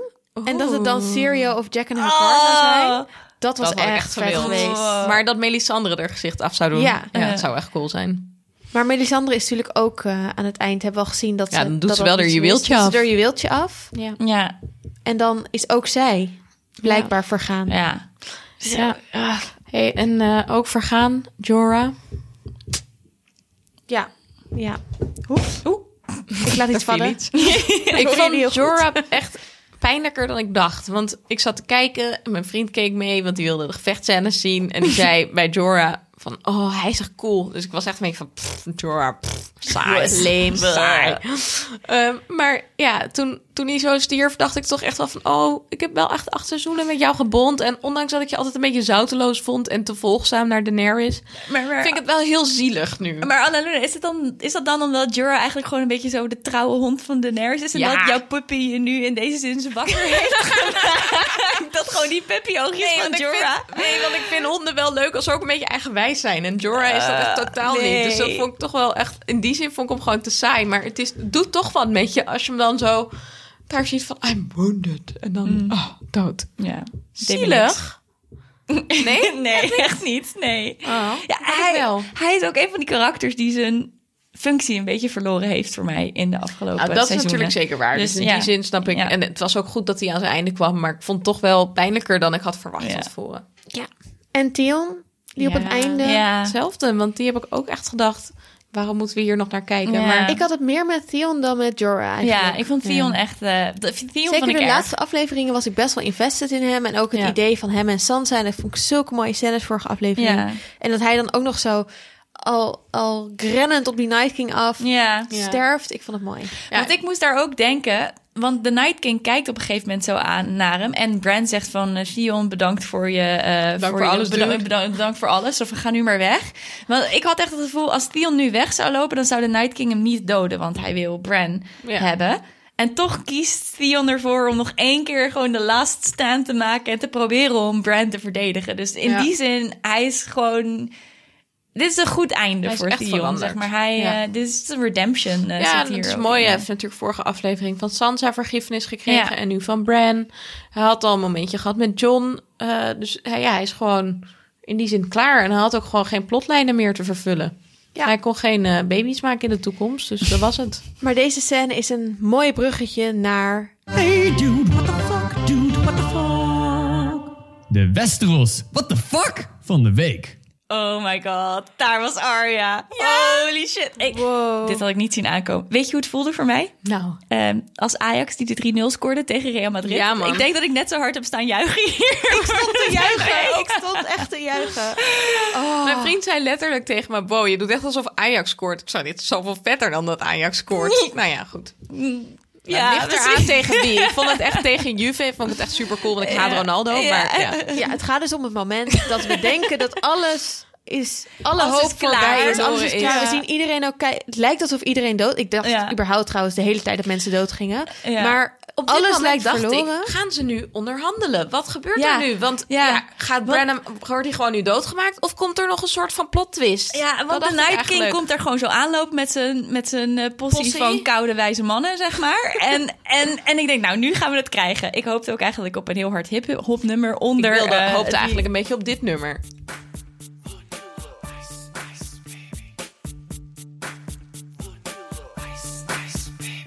Holy shit. En dan staat gewoon de Night King ineens voor Bran. En je denkt, wat gebeurt er nu? En voordat je A of B of wat dan ook kan zeggen... komt daar gewoon Arya uit de boom gesprongen. En dat was zo vet. Want het was zo... Je denkt, waar komt ze vandaan? Hoe is ze hier ineens zo snel en zo stil? En ik dacht al wel, waar loopt ze naartoe toen ze vanuit die kamer wegging? Maar ja, je denkt wel misschien een beetje hier naartoe... maar je vergeet het ook, want er gebeurt zoveel. En ja, we hebben natuurlijk gezien dat ze heel snel en heel sneakem op mensen af kan gaan. Want ja, John vroeg ook: How did you sneak up on me like this? Op dezelfde plek. Ja. Op de fuckingzelfde plek. Het is echt heel tof. Ja, en- dempt heel veel geluid, denk ik. Ja, Ook dat, ja. En Ja. ik vond dat ze, terwijl ze in die, eh, door Winterfell aan het rennen was, had ik het gevoel, huh, Arya is weer helemaal zichzelf. Want ze was eerst een soort van crazy killer. En Ja. toen was ze weer helemaal bang. En dacht, oké, ze heeft misschien haar killer instinct wat meer uit. Maar nu was ze gewoon helemaal de gepoiste, geconcentreerde killer. Want ze, ze wordt gechoked door de Night King. Ja. Ze laat haar dolk vallen en ze vangt hem met haar andere hand op. En steekt hem dit was die die ze Ja, maakte tegen Brienne in het vorige seizoen. Is het zo? Ja, in dat gevecht met Brienne, waarin Brienne ehm, met een lang zwaard en dan lijkt Brienne haar te hebben overmeesterd, maar dan laat ze haar dolk vallen en dan heeft ze ineens een wapen in haar andere hand en dan houdt ze dat bij de nek van Brienne. Oh, Dit is gewoon wat geforeshadowed in het vorige vet. seizoen. Ah, Wat wat cool. cool. Ja. En, en die Night King heeft niet eens zijn eigen zwaard kunnen pakken, hè? Heeft Nee, hij gewoon niet de kans Nee, toegekregen. Het is Echt gewoon... zo cool. Oh, dat is zo vet. Want je denkt vet. oh nee, nee, ze faalt. En daarna gewoon zo, hop, die andere hand er. Dus en dan echt ja! ook gewoon blauwe ogen doodgemaakt. Ja. Dat zei Melisandre natuurlijk. Ja. Ja. Het was zo vet. Het Ja, was zo oh. cool. Het was zo cool. Ja, ja, Ja, dit was echt, echt fantastisch. ja. We hadden nog een eh, luisteraarsvraag, hè? Ja. Welk wapen wordt er gebruikt om de Night King te doden? En dat is natuurlijk de, eh, de dolk van Valeriaan Staal. Die zij kreeg van Bran vorig seizoen. Eh, op ook diezelfde plek, overigens, bij de Weirwood Tree. En dat is natuurlijk ook de dolk waar Bran ooit bijna mee gedood werd. En die hij terugkreeg van Littlefinger. toen hij zag dat Chaos a ladder is. En ik vond het super vet, want als er Ja. iets chaos is, is het wel die Night King. En die is nu gewoon doodgemaakt met die fucking dolk. En zo cool. En die doe ik zo lang bij ons al. Ja, en ik dacht eerst even dat Arya die dolk dus meegegeven had aan Sansa. Maar gelukkig Nee, had dat ze is hem dus nog. niet. Ja, ja, maar ja, ja, het is wel heel vet, ehm, want deze dolk is misschien ook de dolk die we ooit hebben zien staan in een boek wat Sam aan het lezen was. Ja, En ehm, dat brengt ons bij dit volgende fragmentje. Aegon Targaryen changed the rules. That's why every child alive still knows his name, 300 years after his death. Aegon and his sisters. Huh? It wasn't just Aegon riding his dragon. It was Rhaenys and Visenya too. Correct. Student of history, are you? Rhaenys rode Meraxus. Visenya rode Vega. I'm sure I knew that when I was a boy. Visenya Targaryen was a great warrior. She had a Valyrian steel sword she called Dark Sister. She's a heroine of yours, I take it. Are most girls more interested in the pretty maidens from the songs? John Keel, flowers in her hair? Most girls are idiots. En dat is het fragmentje waarbij Tywin en Arya in seizoen 2 praten in Har- Harrenhal. Dan eh, zegt hij iets over dat Aegon met zijn draken Westeros veroverde. En Arya zegt dus, het was niet alleen eh Aegon. Zijn zussen deden ook mee. En die zus, eh, eentje, had dus Dark Sister, of was Dark Sister. En Arya is natuurlijk de ultieme Dark Sister. Ja. En heeft nu met een dolk van Valerian Steel, Valerian staal gewoon de fucking Night King doodgemaakt. En het is zo cool. Het was zo cool. En het was zo cool, maar het was, het was ook zo opeens. Zeg maar, gewoon... Je zit, je zit echt in die hele battle scene en opeens... Het is eigenlijk precies wat, wat er al een beetje voorspeld was. Namelijk, ja, als je die Night King pakt, dan is iedereen in één keer dood. En, en dat zie je dus gebeuren. Ja. Ja, En ik vond dat wel een het- Ik beetje- vond het wel een beetje raar ook in mijn hoofd. Ik denk, ja, jezus man, je hebt al je troepen opgeofferd en, en, en zoveel dood gegaan. En dit is waar het op uitdraait eigenlijk. Ik heb net een uur naar een battle scene zitten kijken en oké. Maar dat is ook En is zoals in Lord of the. Rings, hè? Dat ze dan uiteindelijk Sauron doodmaken en dat dan ook alle orks soort van in de grond instorten. Ja, Ja. Dat ze zijn omsingeld. ja. Maar ik, ja, ik vond het wel fijn. Want zeg maar, John stond ook op het moment om dood te gaan, omdat Friserion achter hem was. Zeg maar, iedereen stond op het moment om gewoon totaal ingemaakt te Ja, worden. Jamie stond met de rug tegen de muur naast Precies. Brienne en Brienne Podrick. Ja, ja, ja, ja. Dus ik vond het wel fijn.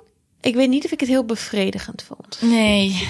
Ik vond het op zich bevredigend omdat dit altijd het antwoord was. Behalve als er een soort nieuwe ehm, alliantie gesmeed zou worden met de Night King. Dat Ja. er weer een soort van truce met dat er baby's geofferd moesten worden. Ik had stiekem gehoopt dat Melisandre een soort van magie zou gebruiken om de Night King gewoon weer menselijk te, Hmm. te maken. En dat we dan weer wat meer zouden te weten komen over dat oude conflict tussen de Children of the Forest cool en, de, geweest zijn, en ja. de First Men. En, en dat, dat je dan een soort van heronderling, eh, her, heronderhandeling had gekregen over dat oude conflict. Maar misschien. Want ze hebben daar natuurlijk wel wat in geïnvesteerd qua storyline over Ja. de afgelopen seizoenen. Namelijk, waar komt die Night King nou vandaan? En ja, dat is het gevoel wat nog steeds een beetje bij mij beklijft. Is dat het hele motief van de Night King lijkt gewoon te zijn van ja, hij is rechtlijnig slecht en hij wil alle levende mensen doden. Ja. En ja, ik, dat is voor mij niet helemaal in lijn met de storytelling die ze wel hebben geprobeerd. Ik vind het heel vet te dat, stoppen. want we kregen ook wel van mensen die zeiden: is het nou vet dat Arya doet? Had het niet John moeten zijn? Want John heeft al zo lang die soort van band met de Night King. Ik vond het juist heel vet dat het Arya was, Ja. want ze is gewoon getraind als een supermoordenaar. Dus ja, Ja. wie ga je sturen om die grote schurk dood te maken? Ja. Nou, Arya. Eh, like I said, maakt seizoen 5 een klein beetje goed. Ja, dit vond ik wel echt dat het het helemaal goed maakte. Maar wat ik wel pijnlijk daaraan vind, is dat... ehm, kijk, ik was heel blij dat die Night King dood is... want ik heb eigenlijk gewoon hele, heel lang al een hekel aan de zombie-verhaallijn. maar dat komt omdat ik vond dat de zombie-verhaallijn... te veel vragen opwierp en te weinig antwoorden gaf. Ja. En met deze dood van de Night King zijn al die vragen niet beantwoord... Nee. en blijft het dus een soort ja, open vraagteken... En in die zin vond ik het heel jammer dat het op deze manier eindigde. En is het ook wel een beetje makkelijk. En ook dat het niet super veel offers gekost heeft. Het heeft wel offers gekost, namelijk veel van de troepen van Daenerys. Ja. Ook een aantal grote karakters, maar niet de allergrootste karakters. Dus ik vind het ook wel in lijn met George R. R. Martin dat de rest van het seizoen gaat over wederopbouw en Ja. over de politiek.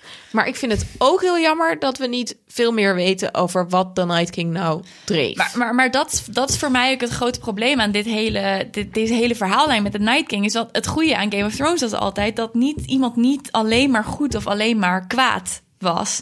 En, en ik had het gevoel, mijn gevoel is nu gewoon, de Night King was het kwaad, gewoon puur kwaad. En die is nu verslagen en, en dat was het dan. Is En- Cersei dan erger nu dan de Night King? Want Cersei wordt dan dus de ultieme bad villain of zo? ja, voor Ja. nu wel, ja. Ja, Nou, ik denk niet per se dat ze slechter is dan de Night King. Want de Night King is wel meer puur evil. En pure dood. Maar ja, nou ja, dat is nu wel een beetje waar het dan op uitdraait of zo. Dat Nou ze- ja, misschien is het... Nee, want, nee, want dat, dat je de ene eerder verslaat... wil niet zeggen dat die minder slecht is dan de ander, toch? Het is alleen dat de ander wat langer heeft gewacht... en slimmere moves maakt, misschien. ja. Ja. Maar ja, Ik vind het vooral heel raar en best wel een beetje frustrerend eigenlijk. En het is heel raar als je nu bedenkt wat ik ga zeggen, maar dat er zo weinig hoofdpersonen dood zijn gegaan. Ja. Dit is waar we Game of Thrones van kennen. Eh, de eerste seizoen, Ned Stark, publiek, publiekslieveling, hoofdpersoon, gaat dood. Red Wedding, de helft van de Starks gaat dood. En nu is de grootste endgame ever. Dit was vorige seizoen ook al, dat je super grote battles hebt, gevechten, whatever. Eén iemand gaat dood. Grootste, eh, de, het gevecht van de mensheid tegen het kwaad. En wie gaan er dood? Nou oké, Theon en Jorah zijn wel grote namen, maar niemand van de, van zeg maar de Starks, niemand van de... Niemand van de grote families Tyrion gaat dood. Lannister. Ik vind dat gewoon een beetje... Ik vind het ongeloofwaardig en ik vind het des Game of Thrones... eh, on- niet des Game of Thrones. vind het- ja. En ik vind het gewoon onlo- Zeg maar, letterlijk... Ik denk dat er letterlijk nog 25 mensen overeind stonden binnen Winterfell. Ja. Waarvan er letterlijk 15 of zo mensen zijn die wij kennen. Maar, maar dat is het stom. Dat is net wat ik net ook, wat ik er even tussendoor. Dus het voetvolk is eigenlijk gestorven, zeg maar. Die zijn ja. als, als eh, voer voor de dooien gebruikt en daarna weer opgestaan. En, en, en alle grote karakters waar we een band mee hebben, zijn in leven gehouden. En ja, ja daarom heb ik mijn dodenzwem ook, ook best wel conservatief ingevoer, eh, ingevuld. Dus ik heb niet zoveel doden daarin eh, gezet. Want ik dacht eigenlijk al dat dit zou gaan gebeuren. Maar dat vind ik ze- dus niet leuk. Maar het is gewoon echt zonde. Oké, Luna. ja. Wacht. Dit is aflevering drie van een zes afleveringen durend seizoen. Dus we wisten dat niet iedereen dood zou gaan, want je hebt nog drie afleveringen te gaan. Dat was gewoon unlikely. Ehm, Ik was voor herpopuleren. Ja, drie afleveringen lang. Maar dat gaat natuurlijk niet werken, want niemand vindt het leuk om een gap van 15 jaar waarin je mensen niet ziet opgroeien. Dus eh, we hadden het kunnen verwachten. Ten tweede, Game of Thrones is niet van de grote veldslagen waarin veel mensen doodgaan. Game of Thrones is van de publieke executies en de bruiloften en de sterfscènes op een waar. fucking Dat is toilet. waar. Ja. En niet van een battle scene. Ik bedoel, Ja. in de battle scenes, de, de ergste mensen die we hebben zien sterven in een groot gevecht zijn denk ik Ygritte en Gran of Ja. zo. Ja. En, Ja. en nog wat van die mensen. Maar echt niet iets. Het is nooit zo geweest dat dit de scènes waren waar echt de grootste dingen gebeurden. Ja. En dat vind ik ook wel heel vet. Je ziet hoeveel leed er is en hoeveel doden er worden opgestapeld. En je ziet dat war vooral slecht is voor het gewone volk. En niet voor de helden die 80 mensen om zich heen hebben. En voor Jon Snow die fucking op het goede moment beschermd wordt door een draak. Ja, dat, Ja, daar dus- heb je wel een punt. Goed punt. Dat het natuurlijk wel een thema is van Game of Thrones. Dat Ja. inderdaad... eh, Maar dat wil, bedoel, ik ben het helemaal met jullie eens dat in de komende drie afleveringen er wel echt even mensen moeten gaan there sneuvelen. better be some Ja, laten we dying. daar even Absoluut, over hebben. Want Wat- ik denk dat we het daarover moeten hebben. Ja, wat gaat er nog gebeuren? Wie zijn er nog over? Welke allianties gaan we zien? Welke politieke spelletjes? Ik, ik denk dat het ruzie wordt in Winterfell nu. ja? Ja. want er zijn, ze hebben ook geen leger meer. Dus dit, dit wordt bekvechten daar. Dat, dat kan niet anders. Ik denk dat er nog iets meer leger over is dan we denken. Want er zagen dus wel, ehm, op het moment dat de Night King uit elkaar spatten, zie je nog mensen buiten de walls wel rennen. Dus Maar die denk je niet rennen dat dan dit naar heel, binnen, eh, lijkt het. heel verbindend werkt? Gewoon, Nee. nou ja, we, zijn, Nee. we hebben dit allemaal doorstaan. Tra- gezamenlijk trauma. Nu moeten we gewoon iedereen die ons niet geholpen heeft kapot maken. Nee, maar volgens mij zag je dat heel erg in dat gesprek tussen Danny en Sansa terug. Is zo van, oké, we begraven de strijdbel voor nu even, want de dooien komen eraan. Maar eh bitch, ik mag jou niet. En eh, what about the North? En en what about my throne? Zeg maar, er zit zoveel onderhuids waar. verschillende denkbeelden. hier niet zomaar overheen. En dat zie je ook in dat gesprekje met Tyrion en Sansa in de crypte. Ehm, waarin ehm, kregen we ook een vraag over. Ehm, maar een gesprekje waarin eh, Tyrion zegt van nou, eh, misschien kunnen we toch nog een beetje. Of hij impliceert dat en zij zegt het zou niet werken, want de Dragon Queen. Oh, En jouw loyaliteiten zouden eh, in de weg gaan staan. En Missandei zegt dan heel terecht van nou, zonder haar zouden we allemaal dood zijn. Ja. Maar het is natuurlijk wel een probleem. Tyrion heeft een beetje verdeelde loyaliteit. Want hij is en trouw aan Jon en aan Sansa en aan Daenerys. En hij kan ze in potentie allemaal verenigen. En Daar en- ging de luisteraarsvraag ook over. Want iemand vroeg, kan Tyrion nu Daenerys bewerken... zodat Daenerys en Sansa dichter bij elkaar komen? En maakt Daenerys dan, als ze op de ijzeren troon komt... Sansa de koningin in het noorden? Dat zou natuurlijk in theorie kunnen... Ik denk eerder dat Tyrion's loyaliteit op de proef gaat worden gesteld nog verder. En dat hij eventueel uiteindelijk toch team Sansa zal kiezen Ja. en niet team Daenerys. Ja, dat is volgens mij een beetje het, het probleem wat je bij Daenerys ziet nu. Is dat haar er zit nog zo'n gevoel van entitlement in. Zo van, ik heb gewoon recht op die troon en daarom moet ik het krijgen. En je hebt ook aan haar gezien in Marine... dat zij eigenlijk altijd degene was die de beslissingen alsnog nam. En soms liet Ja. ze zich wel adviseren door mensen... maar uiteindelijk hakte zij de knoop door. Dus ik De zie haar niet... Ja. ja, maar dus zij heeft niet geleerd om een coalitie te vormen. Het is eigenlijk gewoon een beetje net zoals de Brexit, Ja. weet je wel. Het is, zit daar niet in hun DNA om eens te gaan overleggen met de, met de partij aan de andere kant van Nou ja, het ze heeft nu natuurlijk een coalitie gevormd, maar ja, dit doel is bereikt. Ja, Dus precies. wat nu? En wiens leger zijn er allemaal dood? Ja, Haar Die van- leger, haar legers, ja. de Ja. Unsullied en de Dothraki. De Dothraki. Ja. ze heeft Maar- wel nog een draak. Ze heeft nog één draak. één. Ja. Misschien en wel twee. ehm, what about John? Wat ik wel vet vond was, we hebben net dat stukje gehoord van, eh, van Arya over Dark Sister. Arya heeft al eerder tegen John gezegd, ehm, we zijn familie. Of ze, hij zei dan iets van, eh, eh, blij dat ik weer bij familie ben. En zij zei, ja, onthoud dat. Je- wij zijn de Starks. Ehm, hij is natuurlijk half een Stark, nog steeds, via Lyanna. Ehm, gaan Arya en Sansa niet hem ook ervan overtuigen? Aegon de Conqueror, dus degene die eh, de Targaryen, die de, als eerste de Iron Throne voor zichzelf van, over alle zeven koninkrijken had veroverd, heeft dat niet alleen gedaan. Die kwam met zijn twee zussen. Twee zussen die allebei ook een draak hadden. En met z'n drieën hebben zij eigenlijk de zeven koninkrijken onderworpen. Dat waren overigens zijn zussen slash lovers. Daar niet van. Super goede driehoeksverhouding. Zeker, zo ging dat bij de Targaryens. beetje incest. Fucking weird. Zouden Sansa en Arya nu niet kunnen gaan teamen met John? Zeker als daar een soort van oorlogje komt met Danny. En dat ze eigenlijk met z'n drieën op een gegeven moment de veroveraars worden. Misschien komt één van hen wel op de Iron Throne, de ander in het noorden. Ja, Nou, en dat is denk ik iets wat je wel de hele serie in John ziet. Dat hij de kracht heeft en de capaciteit heeft om, om, rare, eh, eh, Allianties? om rare allianties te laten werken. Dus hij Ja. weet de Wildlings aan zich te binden. Die laat hij samenwerken met, eh met Stannis. En, en hij kan ook aan de Nightwatch verkopen van... jongens, dit is nodig, want dit, dit moet er nu gebeuren... en we moeten samenwerken, anders staan we kansloos. Dus in die zin is hij het tegenovergestelde van wat Danny is. Zeg maar, John is meer eh, pragmatisch daarin. En hij heeft altijd ook, denk ik, wat meer oog gehad voor het gewone volk. Ja. Dus ik Ja. denk dat hij.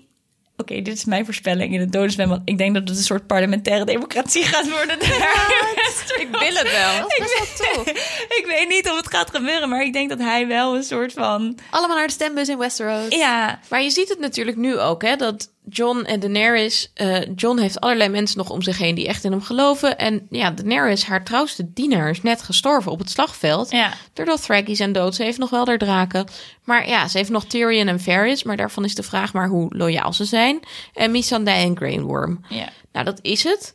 Ehm, Die willen ver weg reizen naar na. die willen eigenlijk naar North. Ja. Maar en, en dat. Danny heeft in die zin de gunfactor ook niet mee. Ik bedoel, in het noorden mogen ze er niet. Nee. En Ja. niemand kent haar. En nu Maar- heeft ze ook geen, ze- ook geen troepen meer. Dus hoe... En ze heeft nog een, in wel een theorie Ze gaan wel nu claim. naar het zuiden, toch? Dat Ja, dus we gaan Cersei gaan we zien, denk ze ik. gaan sowieso naar King's Ja, dat Landing. moet wel. Ja, ja, Ja. daar Ja, ben de Iron Throne staat daar. Ja. Maar, en daar Ehm. staan dan 20.000 man Golden Company op je te wachten. En je hebt zelf eigenlijk geen leger meer. Ja. Dus hoe ga je dat maar wel twee doen? draken. Nou, dit wordt denk ik waar we nog drie afleveringen over gaan zien. Ja. De Ja. politieke spelletjes die er gespeeld Ja, moeten of gaan worden. twee. En dan de laatste aflevering is echt eh, de toekomst. Maar Dat goed, zou kunnen. En Weet je wat? Ik, ik, ik hoop stiekem ook nog een beetje op een, een soort van The Wire-achtige eh, eindaflevering. Zo van, oké, andere gezichten eh, op de poppetjes. Maar het is nog steeds weer een grote Hetzelfde machtsstrijd. spelletje. Hetzelfde spelletje, hetzelfde gezeur als aan het begin van Ja. seizoen 1. En dit is gewoon hoe het met de mensheid gaat. En, en, en hoe de mens is. En het is, dat zit zo diep in de mens, dat ga je niet zomaar veranderen. Ik wil er nog wel één voorspelling in gooien. Eh Melisandre zegt in de eerste keer dat ze die voorspelling... of dat ze tegen Arya zegt... jij gaat veel mensen, je gaat veel ogen sluiten... zegt ze ehm, bruine ogen, blauwe ogen, groene ogen. Nu zegt ze het een beetje andersom... want ze zegt blauwe ogen op het laatst... om natuurlijk Arya een soort van hint, hint, hint, Night King. Groene ogen... Heeft Cersei niet groene ogen? ja, zeker heeft Ja. Cersei Zou het niet zo kunnen zijn dat het de volgorde eigenlijk was zoals Melisandre dat eerst zei... en dat ze na de Night King ook nog Cersei gaat killen? Cool. Ja. Ik Ja, wil want- het. Ja, ik wil. En, want, want dit is de enige manier. Want anders, je kan niet tegen dat. Het moet sneaky gebeuren. Want de- dat leger van 20.000 man wat daar voor de deur ligt, dat kan je niet Of ze zomaar moeten negeren. hen onderhandelen. Misschien dat, die, dat ze Ja. wel helemaal gek worden van Euron. En dus dat ze zeggen, eh, later, eh, we gaan gewoon toch... eh, Ja, ze hebben of al eerder Euron gaat, geswitcht, volgens mij. gaat overlopen. Want Euron wil natuurlijk eigenlijk de prettiest queen. Dus het zou ook nog kunnen dat Daenerys toch zeg maar de, de, de, de, de slechte kant op gaat en samen met Euron gaat. Misschien viel Cersei tegen in bed en dacht hij, nou, toch maar een Ja, andere ze moeten in ieder geval Winterfell, Winterfell gaan heropbouwen. Of ze moeten daar Ja. weggaan. Want ik denk niet dat ze daar nog kunnen gaan chillen de komende tijd. Ze, hebben, ze hoeven zich geen zorgen meer te maken over dat ze naar Dragonstone gaan gaan. En dat misschien zelfs in Dragonstone al Euron met zijn vloot op ze ligt te wachten. Of naar de Iron Isles. Want daar Ja. heeft Ja. eh, Yara Yara, haar vloot. haar vloot. En daar hebben ze in ieder geval zijn nog ook niet zoveel. Ja, ik ben ook heel benieuwd of eh, Arya en Gendry of daar nog wat van gaat eh, komen. En, Die elkaar in de armen Neem aan dat Arya's marktwaarde, zeg maar, op Tinder, eh, Westeros Tinder Edition, wel, eh, Tinder Westeros Edition, wel eh, gestegen is met eh, haar laatste move.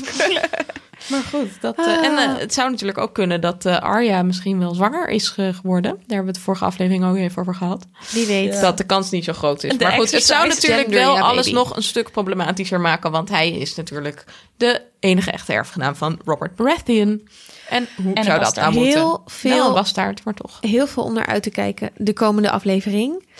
Maar voordat wij eruit gaan, moeten we nog eventjes wat aandacht besteden aan het dodenzwembad. Want er is eindelijk iets gebeurd. Yes! Niet iedereen is dood, maar er zijn doden gevallen. En de Night King is vermoord. En dat was natuurlijk een soort van de, een bonusvraag, toch? Ja, Ja. zeker. Ehm, nog even een shout-out naar Tyrion in de laatste aflevering... die toen waarschijnlijk toch wel even met Bran had overlegd. Eh, Ah. Zoals Sikko inderdaad zei. Eh, iedereen die toen in de kamer... Toen eh, Esther zei het, niet Sikko. Ik weet hier Ehm, zelf.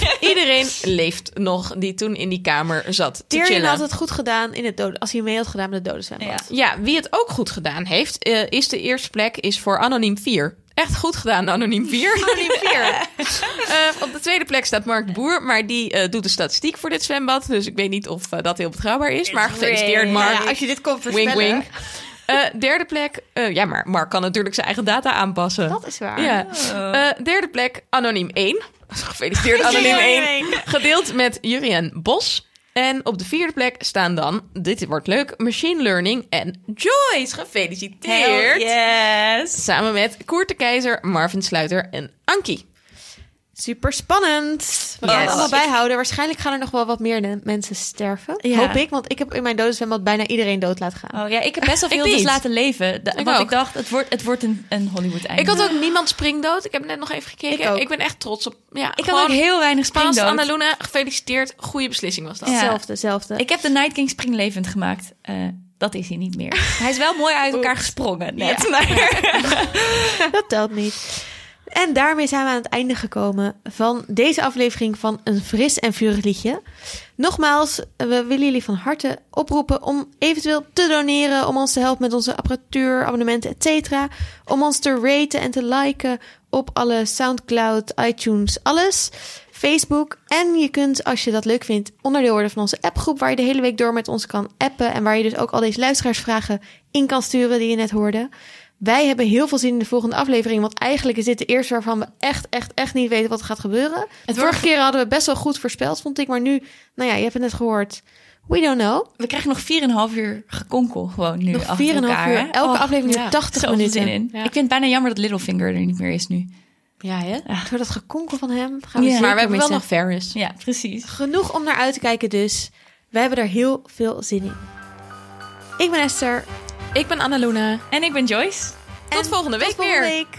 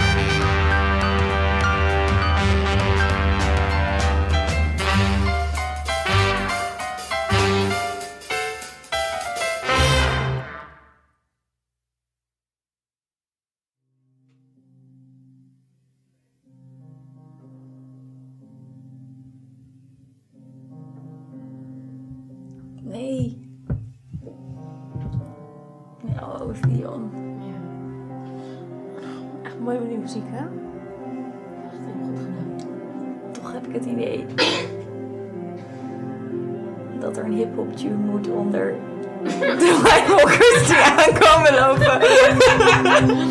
Oh, Theon, nee, Theon. Oh, geen Theon en Sansa. Nee, ik vind dat er Ice, Ice Baby onder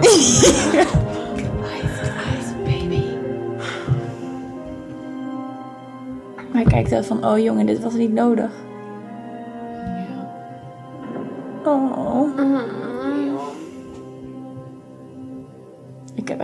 Mensen in leven gehouden in dat dode zwembad. Ik had Die gewoon... in leven gehouden. Nee, want ik weet het niet meer. Ik, Iedereen had nog zoveel hoop. of zo. Dat is wel heel erg. Dit zwaard. Geeft hij dat nu aan Danny van Red het Zwaard?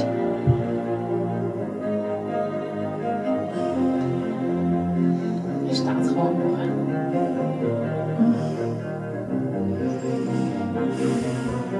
Heb je nou een nagel? Ja. En klauwen. Mijn datingjongen die zulke nagels heeft. Ik ga er dit screenshot sturen. Zo van, hij moet echt afknippen. Allemaal. Eeuw.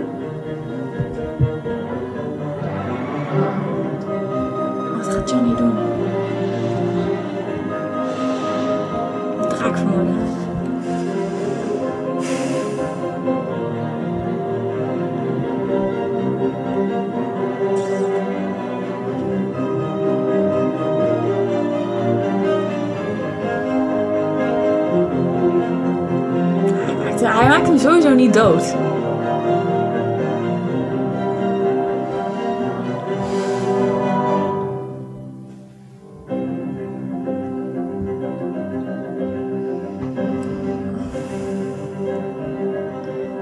Ik zie een, een, een, blik van begrip.